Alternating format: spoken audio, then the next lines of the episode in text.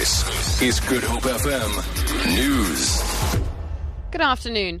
Judgment in the bail application of three men who allegedly stole military weapons from the Simon's Town Naval Base is expected to be handed down in the local magistrates court this afternoon. The 21 year old Duncan Gervais, 19 year old Karabo Ramachopa, and 18 year old Dylan Sokuma were arrested last month. The weapons stolen included automatic machine guns, rifles, 59 hand grenades, and 16 cannon projectiles. All of the weapons have since been recovered. An inaugural council meeting is underway at the George municipality in the Southern Cape.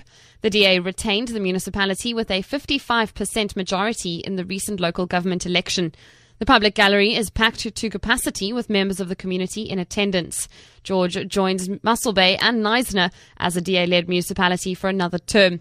A council meeting is yet to sit in Hessequa while the ANC is in coalition with the Active United Front at Bitou in Plettenberg Bay.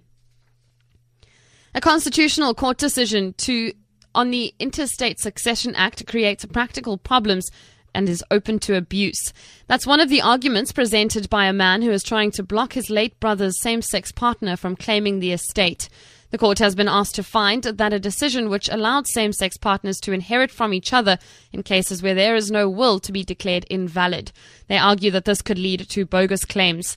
The applicant's lawyer, Johannes Bergentain. Brothers can come and say, We are same sex partners living together. Or a father and a son could have done so.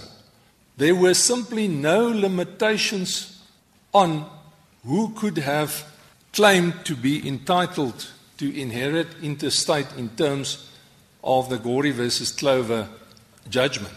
That posed very serious legal and practical problems. Cape Nature says the number of vultures in the country has increased in most colonies this year as compared to previous years. Cape Nature ornithologist Kevin Shaw says some provinces have, however, seen a decline in the number of the endangered species.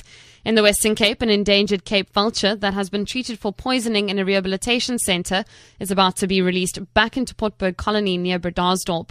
It's suspected that the bird may have ingested chemicals while foraging on livestock carcasses.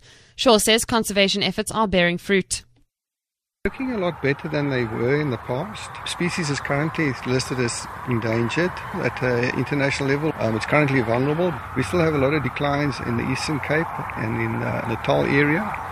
But in other areas, they are increasing. Potberg colony is increasing fantastically. When I started in the 1990s, we had about 40 birds. We've now got over 270 odd birds. For Good Hope FM News and Traffic, I'm Vicky McCullum.